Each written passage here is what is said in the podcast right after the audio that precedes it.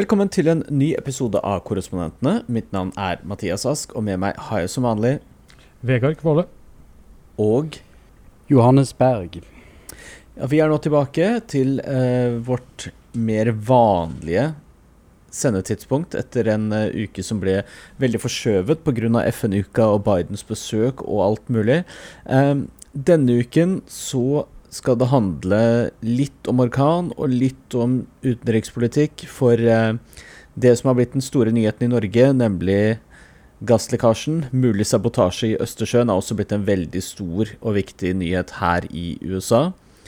Eh, det skal være et møte i Sikkerhetsrådet på fredag, som Russland har innkalt til. Eh, dette kommer jo samtidig som at USA vil legge frem en resolusjon som fordømmer disse folkeavstemningene i Øst-Ukraina. Uh, og uh, vi får vel egentlig starte der, så kan vi gå over til den uh, voldsomme orkanen i Florida etterpå. Men i USA, som i Norge, så mistenker man jo at det er Russland som står bak. og man er jo litt bekymret for hva dette betyr for den videre opptrappingen, opptrappingen av Ukraina-krigen og egentlig hele sikkerhetssituasjonen i Europa. Ja, det er jo en uh, dramatisk eh, jeg håper å si det, Krigen har på en måte kommet mye nærmere uh, Norge, og, og også på en måte Det er jo en eskalering. Det virker jo som man tror at dette er en villet handling. Vi ser jo også at det er jo da Viser også liksom hvordan norske gassforsyninger til, til Europa kan være ganske sårbare. Eh, når se ser på det som har skjedd her. Altså, det er jo vanskelig å si, men altså, det er jo ikke første gang Russland har eh, rotet litt rundt i Østersjøen, for å si det sånn. Så det er jo en eh, En har jo naturligvis en Tankene går jo i den retningen, for å si det sånn. Eh, men det er jo, en skal jo ikke dra konklusjoner før en vet, og det, ja. Nei, det er helt sant, Johannes. Og uh, jeg så litt på uttalelsen som hadde kommet fra statsministerens kontor om hvilke statsledere og hvilke land som Støre har hatt samtaler med. Og jeg har ennå ikke sett USA på den listen. Eh, nå skal det jo sies at sånn eh, terskelen for å få en telefon den fra den amerikanske presidenten er ganske høy. Eh, mye høyere den er enn å snakke med de nordiske, eller til og med Macron, som han hadde snakket med. Men eh, man kan jo regne med at dette også er en situasjon som USA følger veldig, veldig nøye.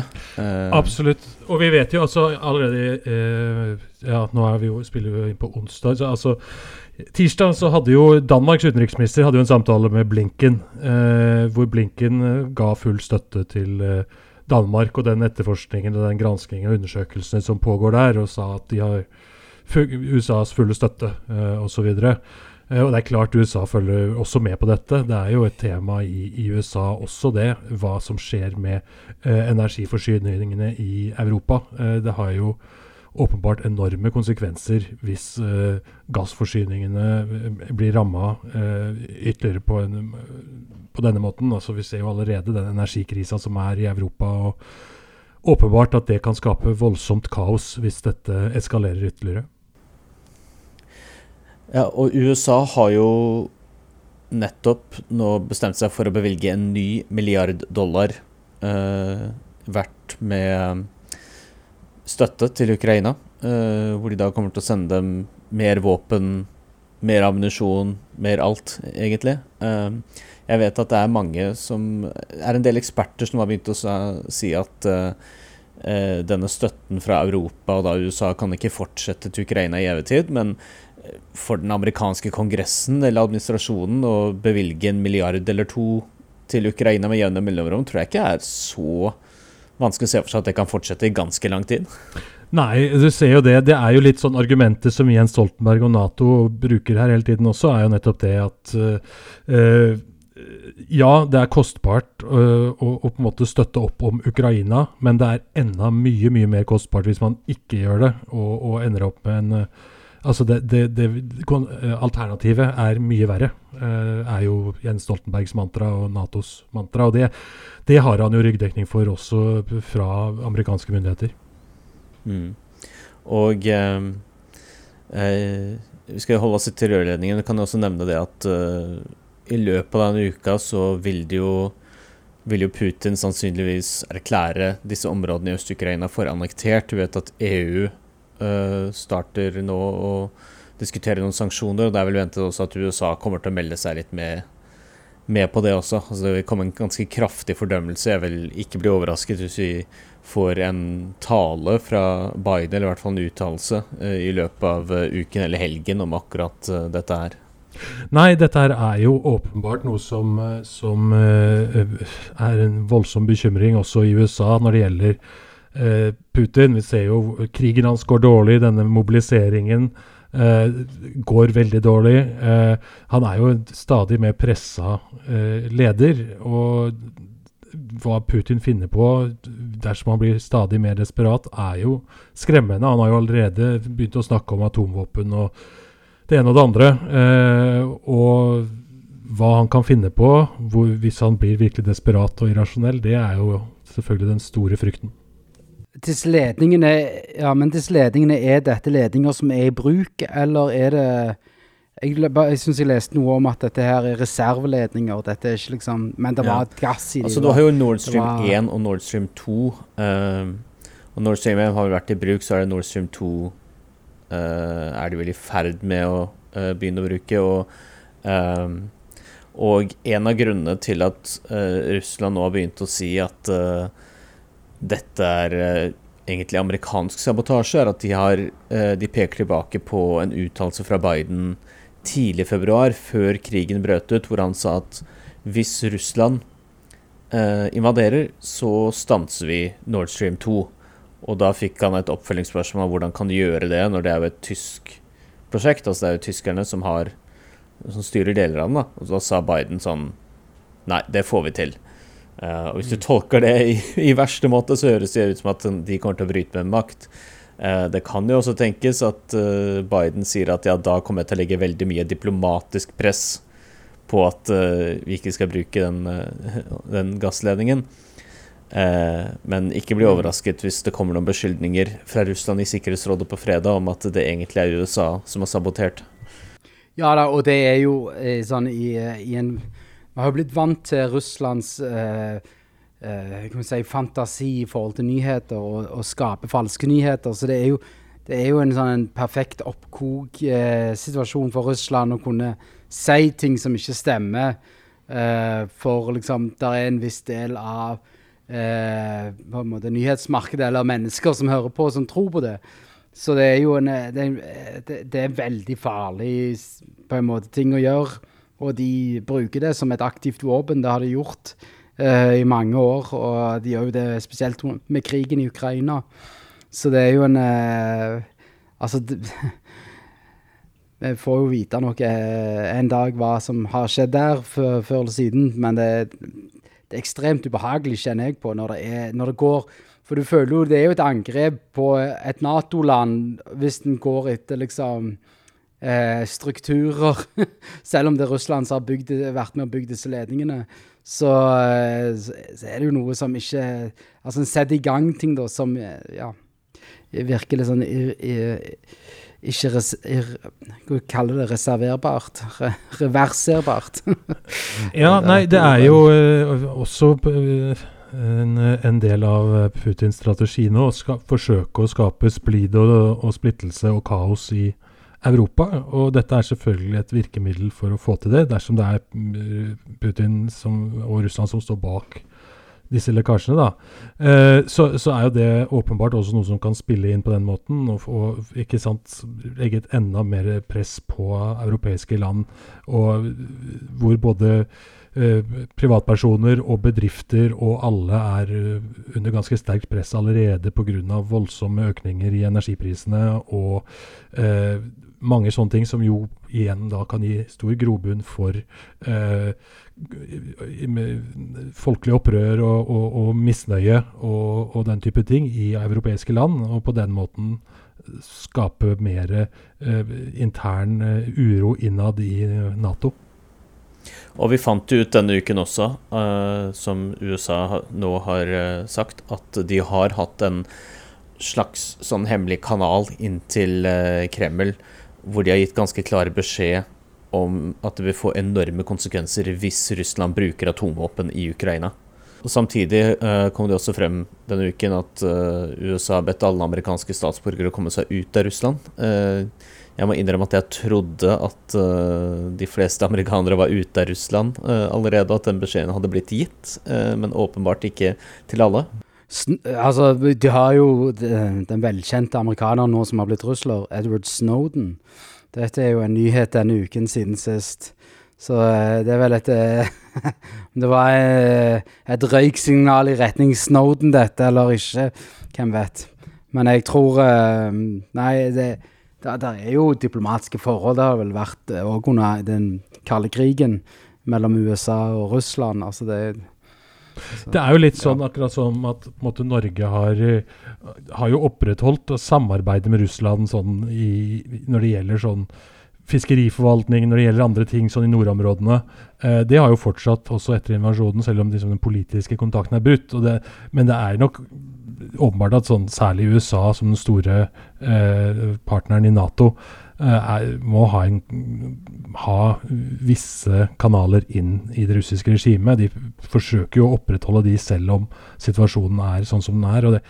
Men, men akkurat nå så virker jo ting veldig dystert og mørkt. Det er vanskelig å være veldig optimist med tanke på hvor dette her bærer hen. Altså når man ser eh, en stadig mer pressa Putin. Og snakk ja. om atomkrig på ja. toppen av det hele. Altså det er jo eh, Altså han, De har jo rett på å ha atomvåpen, men uh, allikevel eh, Det er liksom bare det tanken på å bruke noe så uh, Ja forferdelige grep ja, i, i, denne situasjonen, som er en helt meningsløs krig. Altså Det du hører fra disse russerne nå som rømmer Russland over grensene for å komme seg vekk fra denne her draften som Putin har liksom satt i gang, så er det jo de, de, de, ja, Jeg hørte på NPR i morges, men de snakket disse her russerne som var på grensen i Georgia, var sånn Dette er en meningsløs krig. Altså Det er snakk om liksom eh, drepe våre egne her. At det, det, gir ingen poeng å holde på. Og altså, når kommer denne her Kommer dette her til å liksom få nok eh, slagkraft hjemme i befolkningen i Russland? Til at, Men jeg, så jeg er nysgjerrig, for det, liksom, det, virker jo på en måte som det er bare Putin som er helt vill og gal. Men så har han jo dette kabinettet rundt seg. altså eh, er det noen av disse her som er, som vi så under Trump, da, som ringer eh, liksom i bakkanaler og, og sier det, dette her Det holder det rolig, liksom. Det, det kommer ikke til å skje. Altså, det var ikke han her generalen som ringte til Kina rett eh, når alt skulle overføres, og det begynte å kollapse litt i, innad i ytre høyre her i USA. Uh, så er det Ja, jeg er bare litt sånn nysgjerrig. Ja, vi får nok ikke vite det før om en god stund, men hva som foregår bak teppene. For dette er jo høyt politisk. Absolutt. Og det, er, det, det, samme kan man jo tenke i forhold til denne mobiliseringa, som det er eh, internt i, i, i, Russland. Altså Putin er nok også altså Presset mot han har jo også vokst internt. Det kan være ikke sant, russiske generaler og den type ting som også presser på for å få mer uh, kapasitet. De ser at krigen går veldig dårlig i Ukraina. Uh, og så denne, disse folkeavstemningene der også, ikke sant. Og er det et forsøk fra Putin på en måte å komme seg ut av dette med en, en eller annen form for uh, verdighet i behold, hvor han kan si at dette er Ja, nei, nå er det bare disse områdene vi egentlig er interessert i lenger. Eller, altså et eller annet sånn. Men, men det er mange, fryktelig mange usikre momenter. My, veldig mye som skjer samtidig nå, som er ganske eh, skremmende og, og, og, og eh, ut, føles ganske utrygt. Jeg vil bare si dere er jo på kysten. Litt lettere å finne enn meg som er langt midt inne i landet her in the heart of Texas. Så mine tanker går til dere som er her på tuppen av, tuppen av verdensmetropolen. Iallfall du, Mathias.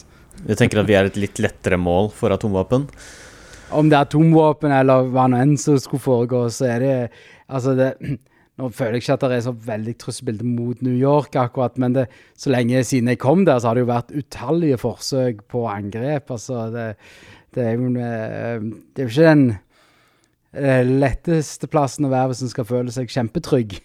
Selv om en føler seg trygg, trygg i New York. Da. Og apropos trusler mot kysten, eh, så kan vi jo hoppe over til å snakke om orkanen Ian, som akkurat nå, like før vi spilte inn, traff land. Den traff eh, For, for en Segway, Ja. Mathias. For en sånn Segway. Man lærer i TV-bransjen. Eh, men den, den traff da en eh, et par mil sør for Tampa, så det ble ikke den direkte eh, Ja, det, det er ganske befolka område, og det er et område som ikke har vært, bo, som ikke har vært truffet av skikkelige organer på nesten 100 år. Eller over 100 år. en av de to. Ja, men at, altså ja, men Det var vel det at altså, Tampa-området har ikke blitt truffet direkte av en orkan, men jeg var jo der og dekket eh, orkanen Irma i 2017, og den Det er jo klart Tampa fikk jo Merket jo litt av den. Den traff vel også litt lenger sør. Men det man var veldig redd for nå, er jo at Tampa er et område med sånn tre millioner mennesker, hvor den Tampa-bukta der kan det komme veldig mye oversvømmelser, og det skjer nok litt nå, men nå er det det området lenger sør ved Fort Myers. Der kan det bli veldig Sarasota, var det ikke der? Var det, er det Fort Myers nå? Ja, altså hele det kystområdet der eh, risikerer jo oversvømmelser. Ja, men, men hvor har det Det truffet hen? traff Hvor var det eh, traff? en eh, Så mine svigerforeldre bor jo i Fort Myers. Dette her. Jeg har vært opptatt hele morgenen, så jeg har ikke fått fulgt med. Så det, Den byen het så mye som uh, Keo Costa. Jeg hadde aldri hørt om den før, men den ligger eh, eh, altså da sør for eh, Sarasota. Den ligger rett vest for Fort Myers. Wow. Det der, altså Mine svigerforeldre bor Ja. der. Wow. Nei, det er i hvert fall veldig dramatisk. Det er jo Tenk 2,5 millioner mennesker i hvert fall som har blitt bedt om å evakuere. Det er jo voldsomt mye mennesker. Eh, så det er jo voldsomt eh, dramatisk. eh, altså Potensialet for, potensialet for store skader eh, er jo virkelig til stede. Særlig dette med oversvømmelser og sånn. De er veldig redde for, eh, så vidt jeg har forstått også. Eh, fordi også har denne orkanen da bygd seg opp veldig i styrke etter at den på en måte eh, altså, eh, eh, eh, Mens den på en måte har forflytta seg gjennom Karibia, så har den vokst veldig i styrke. og så, så, de, ja, så de er virkelig redda. Ja. Karibia, Karibien. Karibien. er det ja. det det heter? Karibia. Uh, interessant. Jeg visste ikke at det var A-ending på Karibia. si det. Det er lov for På Østlandet. Ok. Sier du Saudia Sier du Saudi-Arabien? Saudi-Arabien eller Saudi- Saudi-Arabia? Nå sporet vi av. Men um, altså den, det som skjedde med den orkanen, og dette er jo sånn uh, De er jo veldig uforutsigbare, men etter at den hadde truffet Cuba, da den skulle over eh, da Flo, uh, mot kysten av Florida, over Florida Keys, så ble den gikk den nesten helt opp til en kategori 5. Den traff land som en kategori 4, men vi snakker om bare noen eh, Jeg tror det var rundt eh, hadde vært 4-5 kilometer eh, mer i vindstyrke, så snakker vi kategori 5. Eh, og eh, det er jo Man får jo si i sånne situasjoner som det her, så høres det eh, rart ut å si, men det er jo heldigvis ingen annen region eller stat i USA hvor, hvor de er så forberedt på orkan. Altså myndighetene er forberedt, hjelpemannskapet er forberedt, innbyggerne ikke minst er forberedt. Så de takler jo en, en så stor orkan mye bedre enn man f.eks. gjør her i New York, da, som vi erfarte for ti år siden med or orkanen Sandy. Men så er jo også så er jo det store bildet er jo selvfølgelig at dette med disse orkanene eh, sterkere, og, og det er jo mer ekstremvær eh, generelt, som jo sånn, Det store bildet kan jo kan liksom ikke si det om én enkelt orkan, men det store bildet er jo at klimaendringer eh, bidrar til mer ekstremvær. Og eh, Så dette er jo områder som bare på en måte må forberede seg på mer og mer av denne typen uh, uvær. Selv om det har vært ganske stille orkansesong fram til nå. Altså De siste to ukene så har det tatt seg opp, men det blir jo ofte referert til at denne Mexicogolfen begynner etter hvert å bli veldig, veldig varm, eh, og at eh, det gjør jo at disse orkanene eh, bare blir større og større, sterkere og sterkere, tar til seg mer varme fra havoverflaten. Jeg, jeg kaller det den Jeg kaller det bare for den republikanske jacuzzien på verdenskartet. Uh, en, en spinner rundt og rundt og rundt. Men det Ja, det jeg skulle bare si sånn på tampen av det hele her Altså, de, de uh, mi, altså Mine svigerforeldre er 30 miles unna der, så det er ganske tett på der det, der det slo inn.